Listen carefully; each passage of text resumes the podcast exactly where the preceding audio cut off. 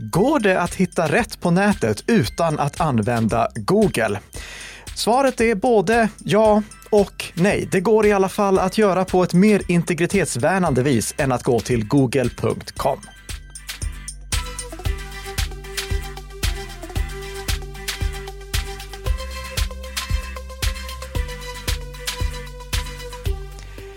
Ja, god morgon, god morgon kära lyssnare och välkomna tillbaka till Bli säker-podden med Carl-Emil Nikka och Peter Esse i ett ekonomiskt oberoende samarbete mellan Nikka Systems och Bredband två, inspelat den trettonde april. För sändning den fjortonde april. Det gick snabbt där i början och vet du varför, Peter? Vi har ju lite att tala om. Vi har väldigt mycket att tala om den här veckan och vi måste därför väldigt snabbt köra lite uppföljning. Sen hoppar vi in på veckans snabbisar och sen avslutar vi med veckans huvudämne. Och då ska vi gå igenom integritetsvärnande sökmotorer, alternativ till Google och Bing. Men först och främst på uppföljning. F B I har gått ut med en varning för att använda publika laddare. Och det var inte många veckor sedan vi pratade om att publika laddare för mobilerna är lite av ett icke-problem.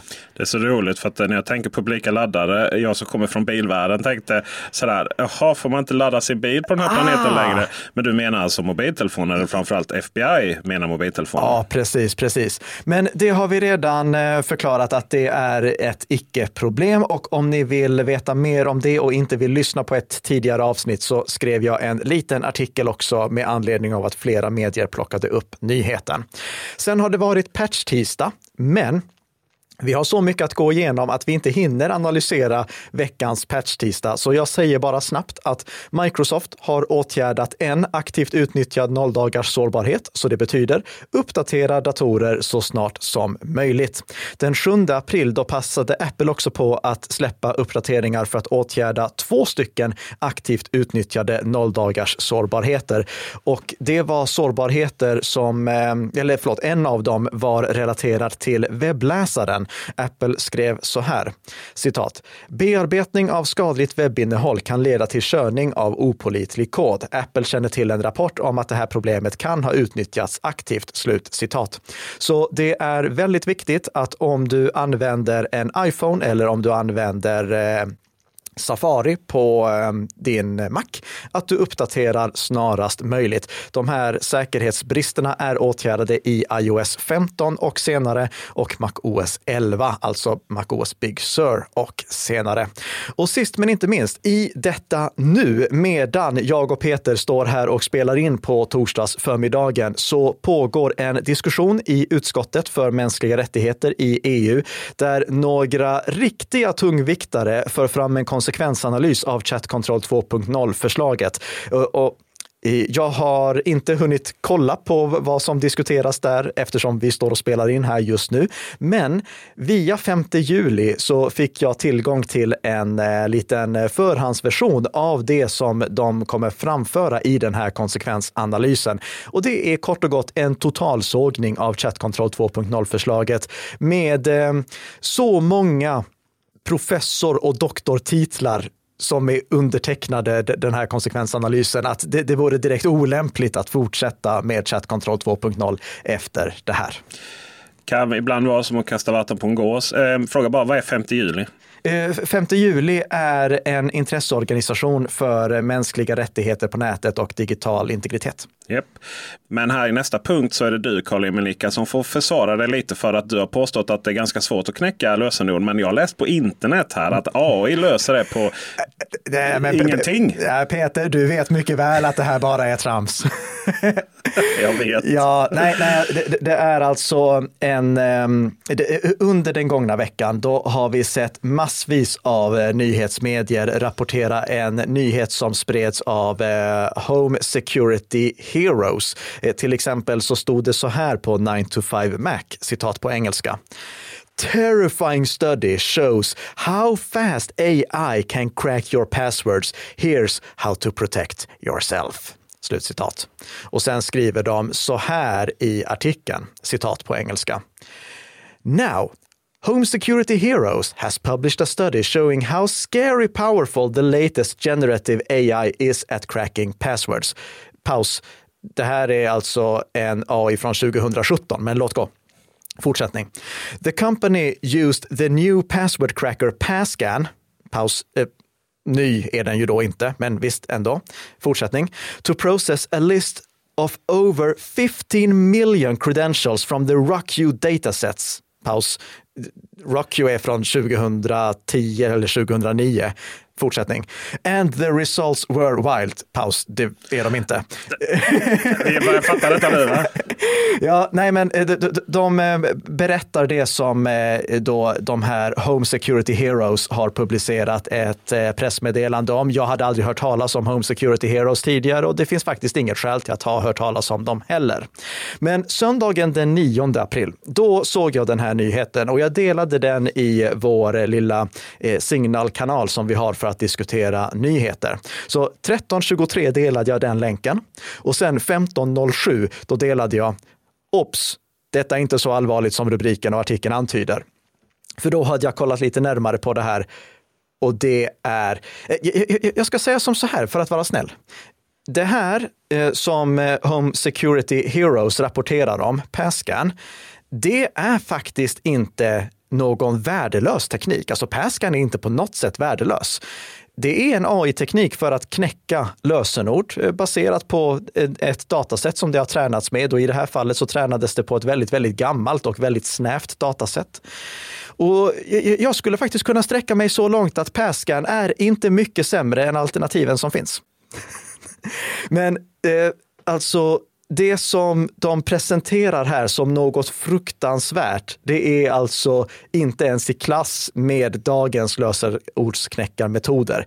Det, A I, det låter häftigt, men det här det är inte någonting som vi behöver oroa oss för på något annat sätt än när det gäller angripares möjligheter att knäcka lösenord med de lösenordsknäckarverktyg idag som är utvecklade för att knäcka lösenord så snabbt som möjligt. Kollar vi på dagens lösenordsknäckarverktyg, då kan de använda ordlistor för att effektivare hitta vilket lösenord du möjligtvis har valt. Det finns sannolikhetsmodeller för hur, pass du, alltså hur vi konstruerar våra lösenord. Det finns stöd för att testa leet-speak, du vet att man byter ut bokstäver mot siffror.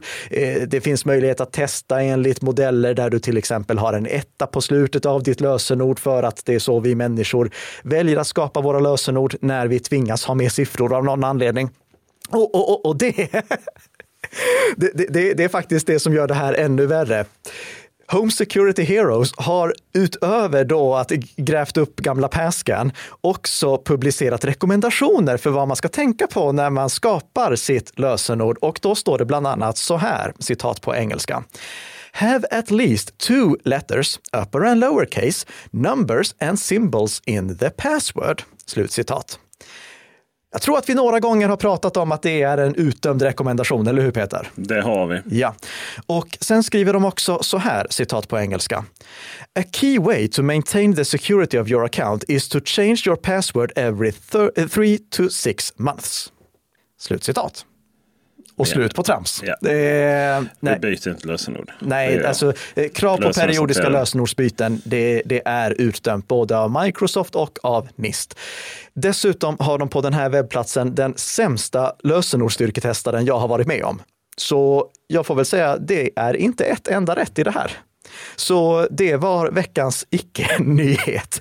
Eh, ni behöver inte oroa er mer för eh, att ert lösenord ska knäckas bara för att eh, Home Security Heroes varnar för en lösenordsknäckar A I från tjugohundrasjutton.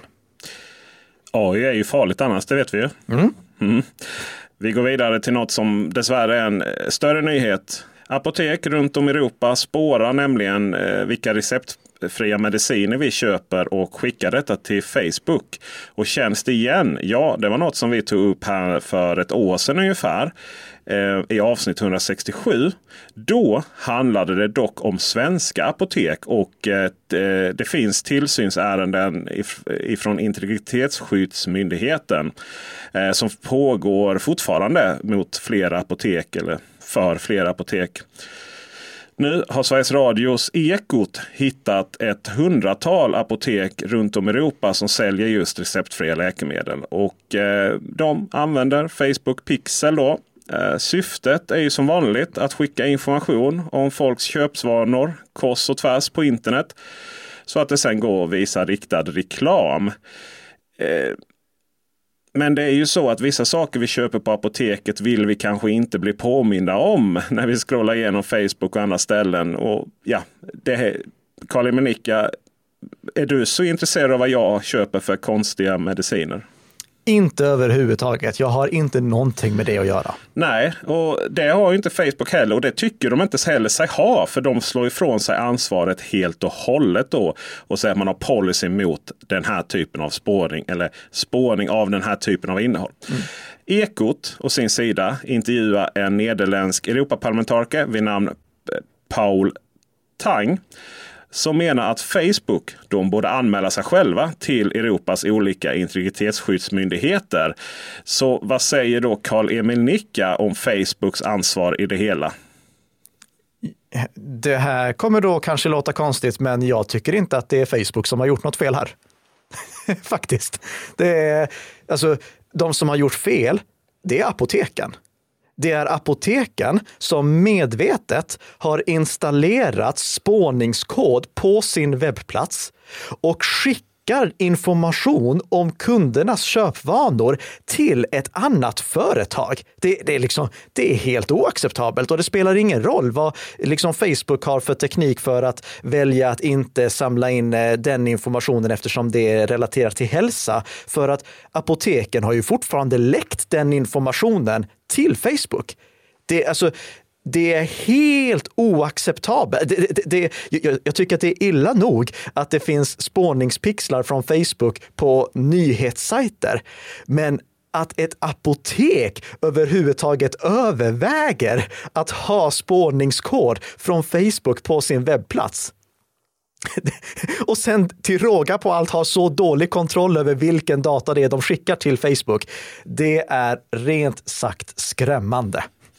Så det är ju som sparas, det är ju allt ifrån, ja vad ska man säga, eh, drycker, det är klassiskt, mm. vitamin well och sånt.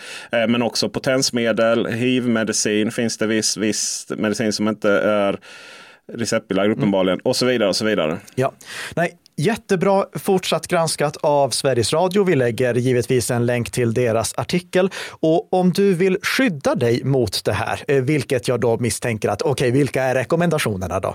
Ja, för det första, utöver att säga skäms till apoteken, så skulle jag rekommendera att använda till exempel Firefox eller Edge där ni kan ställa in strikt läget i era integritetsinställningar så att så mycket spårningsförsök som möjligt blockeras av er webbläsare. I Firefox är det väldigt lätt att gå in och bara välja att jag vill ha strikt läget och det fungerar även på eh, mobiltelefonen.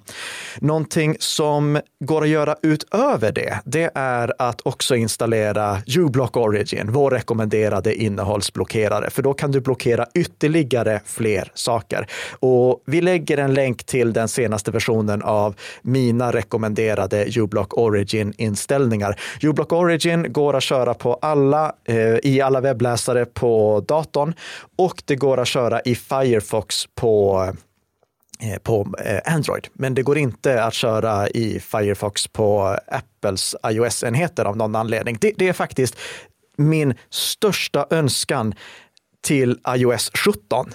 Att vi faktiskt får möjlighet att ha andra webbläsare, riktiga andra webbläsare, inte bara Safari-skins på iOS. Då blir jag jätteglad. Så om Apple lyssnar på det här, det är min största önskan till iOS sjutton. Överraska oss med det på årets W W D C, alltså Apples utvecklarkonferens. Att byta kalender då? Skulle du vilja det? Ja, jag kommer faktiskt snart att byta kalender. För nu i veckan, då meddelade Proton, ni vet de som ligger bakom Proton Mail och Proton V P N, att de också har åtgärdat en av de största bristerna med Proton Calendar. Proton Calendar har nämligen fram tills nu inte haft möjlighet att dela kalendrar på ett säkert sätt. Proton Calendar är precis som Proton Mail totalsträckskrypterat. Men för att du skulle tidigare kunna dela en kalender med en kollega eller med en familjemedlem, då var du tvungen att publicera den som en internetkalender som vem som helst kan läsa om de bara har den rätta adressen till den. Till exempel eh, Säkerhetsbubblans eventkalender, det är en sån internetkalender som vem som helst kan läsa.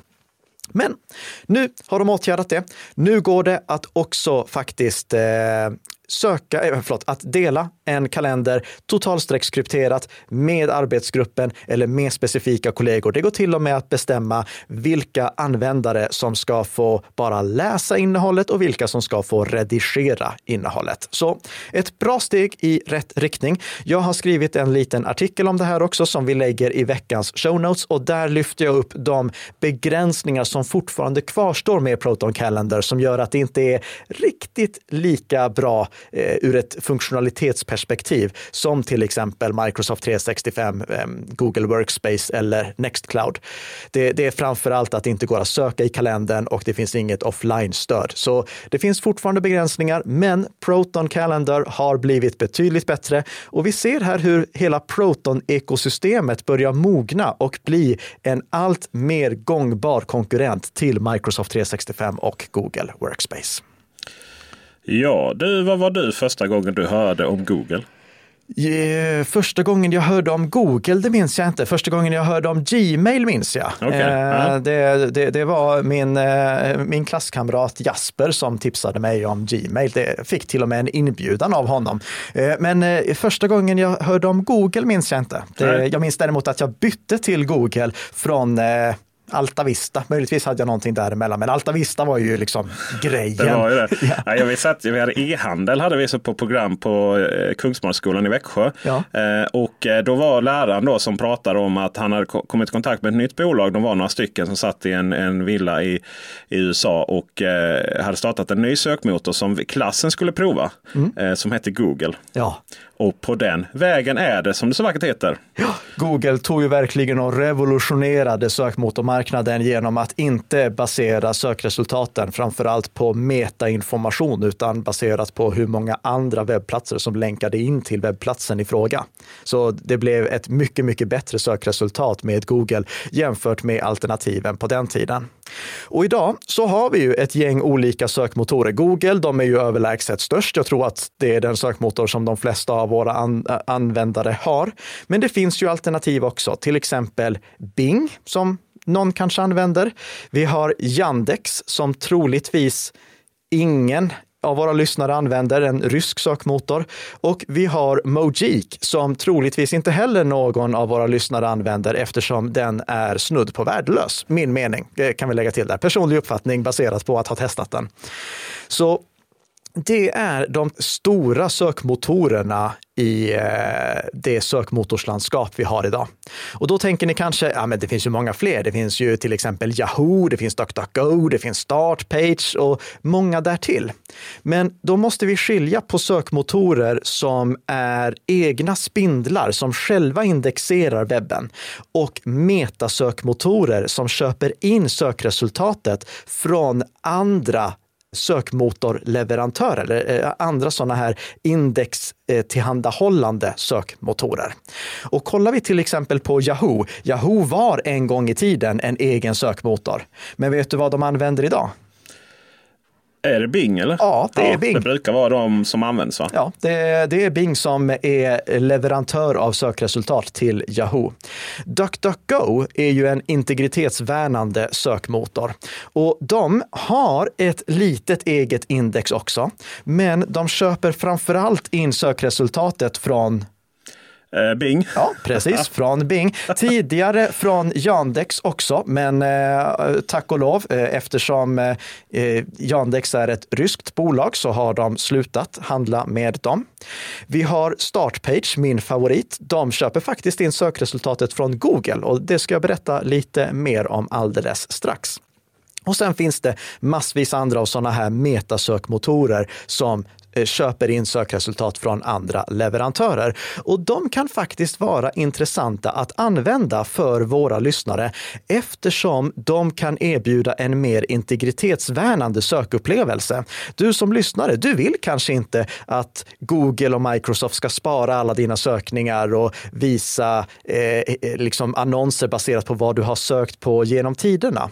Många av de här metasökmotorerna, de visar också annonser, men det är inte annonser som baseras på din profil. De bygger inte upp någon annonsprofil för dig, utan de visar enbart annonser utifrån just det du söker efter för tillfället. Vilket de ju då kan göra på ett mycket mer integritetsvärnande vis. Istället för att de kartlägger vem du är så tar de bara och kollar vad söker du efter? Bra, här får du en annons som är relaterad till det. Och sen är det slut.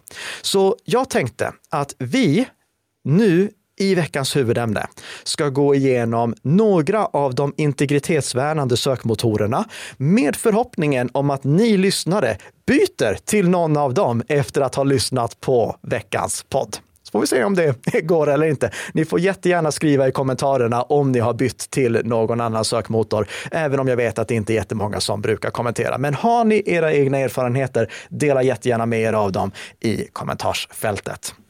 Först och främst så har vi ju DuckDuckGo. Klassiker. Ja, vi har ju till och med sett reklam på stan för DuckDuckGo. Och som jag sa, DuckDuckGo, de har ett litet eget index, men sen så köper de in eh, sökresultat från Bing. DuckDuckGo är reklamfinansierat, men du som användare, du kan faktiskt välja att stänga av annonserna. Du kan gå in i inställningarna och så väljer du bara jag vill inte se några annonser, och då ber DuckDuckGo dig att istället tipsa vänner och bekanta om att använda sökmotorn. DuckDuckGo är också en av få sökmotorer som är tillgängliga som alternativ till Safari på iOS och till Chrome på iOS och till Edge på iOS. För de här webbläsarna, de låter dig inte välja vilken sökmotor du vill, utan du får bara välja bland deras förvalda alternativ. Vilket är vansinne. Det, det är en till sak som borde ändras i iOS. Men när det gäller DuckDuckGo, då är fördelen att ja, det, där går det att bara snabbt gå in och välja vilken sökmotor du vill ha, och DuckDuckGo finns som ett alternativ. Men DuckDuckGo har också varit lite kontroversiellt ju. Ja, det har det. Och det, det är bra att du lyfter det, för att då kan vi förtydliga en sak här. Det var kontroversiellt att DuckDuckGo valde att ha annonsblockering eller sp- blockering av spårare i sin webbläsare. Eh, men de exkluderade då Microsofts annonsnätverk, och det gjorde de på grund av den här dealen som de hade med Microsoft. Det var inte någonting som påverkade sökmotorn. Det var ett väldigt udda och dåligt tilltag av DuckDuckGo för deras webbläsare. Men det var inte något som var problem med deras sökmotor, utan det var webbläsaren specifikt där DuckDuckGo sa att de blockerade spårningar, men sen hade lite egna undantag. DuckDuckGo har löst det också, men ja, det var verkligen inte snyggt gjort. En annan nackdel det är i min mening att sökresultaten kommer från Bing. Ja, jag har försökt att använda DuckDuckGo, tro mig. Jag har försökt. Men Bings sökresultat är för dåliga för mig i Sverige. De är säkert bättre internationellt, men varken Bing eller DuckDuckGo har kunnat leverera så bra sökresultat att jag har kunnat ha DuckDuckGo som min standardsökmotor. Jag, jag märkte liksom när jag använde DuckDuckGo, det hände väldigt ofta att jag slutade söka i adressfältet och istället gick till Google och sökte där. Man kan liksom inte komma ifrån det här. Man kan inte, även om man kämpar, men nu ska jag använda detta, och sen så tar liksom fingrarna sig ja. till adressfältet för att man ändå vill lösa det för stunden. Då. Ja. Men eh, det finns ju alternativ. Startpage, det är den eh, sökmotor som jag rekommenderar att använda. Och anledningen till det, det är att även om den är reklamfinansierad så är den, som jag sa tidigare, inte integritetsinkräktande. Och jag rekommenderar ju dessutom att dölja sökmotorsannonser i väntan på att eh, Microsoft och Google får ordning på sitt annonsnätverk. Och det går att göra till exempel med uBlock Origin. Inte på iOS då, men på datorn och i Firefox på eh, mobilen, eh, på Android som vi sa tidigare. Stora fördelen med Startpage, det är att de köper sitt sökresultat från Google. Och jag har kört Startpage i flera år nu utan att ens överväga att byta till Google, för att jag får precis lika bra sökresultat med Startpage som jag får med Google. Jag får inte liksom häftiga eh, massa extra information som Google kan tillhandahålla. Det har i och för sig Startpage blivit bättre på. De har börjat bädda in lite Wikipedia-information och lite så här eh, tips på videor att kolla. Så de har blivit bättre där, men det är mer barskrapat än vad Google är. På gott och ont. Det finns ju de som faktiskt för, föredrar att bara ha ett klint sökresultat. Men det finns några andra problem med Startpage också. För det första, om du använder en V P N-tjänst, då måste du ofta fylla i en sån här captcha för att du ska få söka.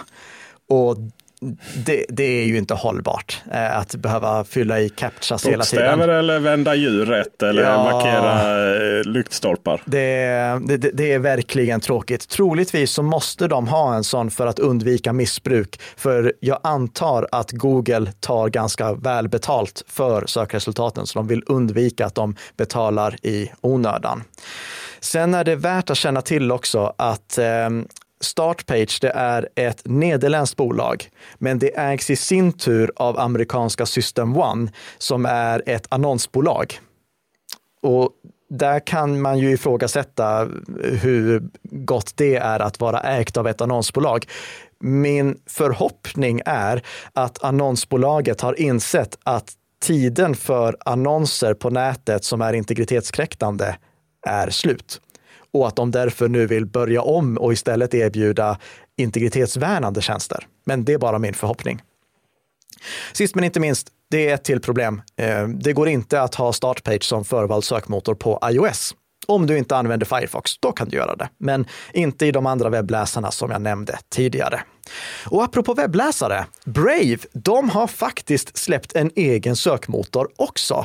Brave, de har nämligen förvärvat Tailcat och med hjälp av Tailcat byggt en egen sökmotor som faktiskt har ett eget index. Det är alltså inte en sökmotor som bara förlitar sig på andra sökmotorers sökresultat, utan de har sitt eget index också.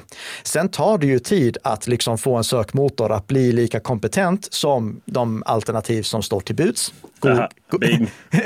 Ja, så eh, um, Brave Search, de köper också in sökresultat. Och det gör de inte alltid. Alltså det, det, det är inte alla sökningar där det är sökresultat från andra sökmotorer. Och om du söker med Brave Search, då kan du trycka på den lilla informationssymbolen och få upp varifrån sökresultatet kommer. Om det bara kommer från Brave eller om de har tagit in extra från eh, Bing också. Och om du är Brave-användare när det kommer till webbläsaren, då kan du till och med slå på en extra funktion som bara är tillgänglig för Brave-webbläsaranvändare. Det går alltså inte att använda följande funktion om du söker via Brave Search i Firefox.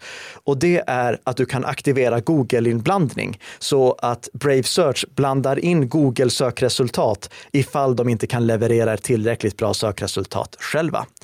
Den här tjänsten kommer att bli reklamfinansierad.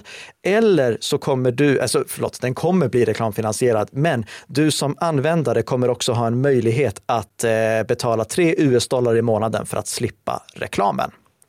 Bland nackdelarna, den är inte tillgänglig på svenska och den är inte valbar sökmotor överallt.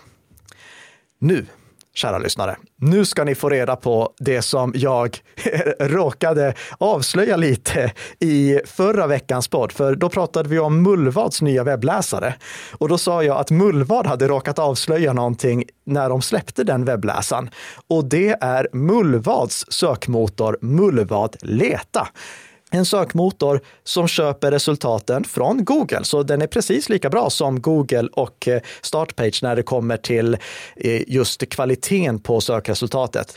Och det här, det är alltså en tjänst som är tillgänglig nu, även om Mullvad inte har aviserat att den finns. Men ja, den existerar. Den går bara att använda om du har Mullvads V P N-tjänst. Du måste använda Mullvad V P N och vara uppkopplad mot Mullvad V P N för att få tillgång till den. Och anledningen till det, det är att det inte finns någon reklam överhuvudtaget. den är helt reklamfri. Så det är liksom en premiumfunktion som Mullvad kommer lägga till i deras eh, V P N-paketeringserbjudande. Och i och med att du måste vara uppkopplad mot V P N, så löser den problemet i de sammanhang då du inte kan använda Startpage, för att Startpage blockerar dig för att du använder en V P N. Så du kan få, om du har Startpage när du inte använder V P N, då får du Google sökresultat, och om du använder Mullvad när du har en V P N, då får du Google sökresultat, och i båda sammanhangen utan jobbiga captcha-klick och fullt integritetsvärnande. Jag funderade på varför i hela friden de hade den här tjänsten publik så att den gick att upptäcka innan de hade presenterat den. Och jag ber om ursäkt till Mullvads, de som jobbar där, ifall jag förstör någonting för er nu. Men jag ser att det finns fler på nätet som har hittat den, så det har börjat sippra ut. Och jag tror jag vet varför. För Azure, som utför tredjepartsgranskningar av olika mjukvaror, de släppte i onsdags en rapport om hur pass bra eh, Mullvad Search, eller förlåt, Mullvad Leta som den heter, är ur ett integritetsperspektiv och säkerhetsperspektiv. Och den rapporten, den publicerades alltså, den är daterad tjugo tjugotre noll fyra tolv, och jag kollade i den och där står det att de även har testat produktionsmiljön. Så jag misstänker att eh, Azure, eh, Mullvad ville göra tjänsten publik så att Azure kunde testa den riktiga miljön, inte bara en demomiljö. Och nu så bör vi då få se en release, en officiell release med pressmaterial och liknande inom de närmsta dagarna, i och med att Azure är klara med sin granskning. Nackdelarna med Mullvad V P N, utöver det jag har nämnt, det är att det bara går att söka femtio gånger per dag. Aj. Ja, det är en stor brist. Men det jag har, eh, I've heard through the grapevine, eller vad, vad säger man på svenska? Eh, har du lagt örat på rälsen? Eller? Ja, precis. Jag har lagt örat på rälsen och hört att det är någonting som med högsta sannolikhet kommer att ändras. Men eh, det är en begränsning nu som gör att den inte är så användbar för mig. Det, det, dels för att jag inte alltid vill vara uppkopplad mot en V P N, men också för att jag gör mer än femtio sökningar per dygn. Det går att söka mer ifall du enbart söker i det cache-minne som eh, Mullvad själva bygger upp, där det då kan finnas lite föråldrad information. Men eh, jag vill ju veta att jag har den senaste informationen, och eh, då blir femtio sökningar per dygn lite för lite. Eh, dessutom, det, varenda gång du klickar på nästa sida, nu gör du kanske inte det så ofta när det är Google, för då får du bra sökresultat på första sidan. Men det, om du trycker på nästa sida, då är det en sökning till. Så då blir femtio sökningar verkligen i underkant, för mitt användningsområde i alla fall. Det hade varit bättre med femtonhundra sökningar i månaden kanske. Ja, det är n- n- någonting sånt. Det är just femtio sökningar per dag, det, det, det, det går snabbt för mig. Det slår i taket direkt. Så för min del kommer inte jag att byta till Mullvad eh, Leta som min primära sökmotor. Kanske i framtiden, beror på hur den utvecklas. Men då är Startpage din primära sökmotor? Absolut, mm. Och eftersom jag redan kör Firefox överallt så är det inga problem för mig att ha den som min standardsökmotor också. Men eh, det här, det är de alternativ som jag skulle vilja lyfta. Någon gång, då ska vi också prata om att bygga sin egen sökmotor med Search X N G. Men det är inte någonting som vi tar i det här avsnittet, utan det får bli ett kommande avsnitt. Men du, vet du vad, Peter? Det som är så smart med poddspelare, det är att om man klickar på prenumerera, då får man automatiskt kommande avsnitt automatiskt nedladdat varenda fredagsmorgon, så att man till exempel kan lyssna på Bli säker-podden och bli lite säkrare för varje vecka som går. Ta nu och testa en ny sökmotor. Se om det finns något integritetsvärnande alternativ som du tycker bättre om, så hörs vi nästa vecka igen. Tack så mycket för att du har lyssnat.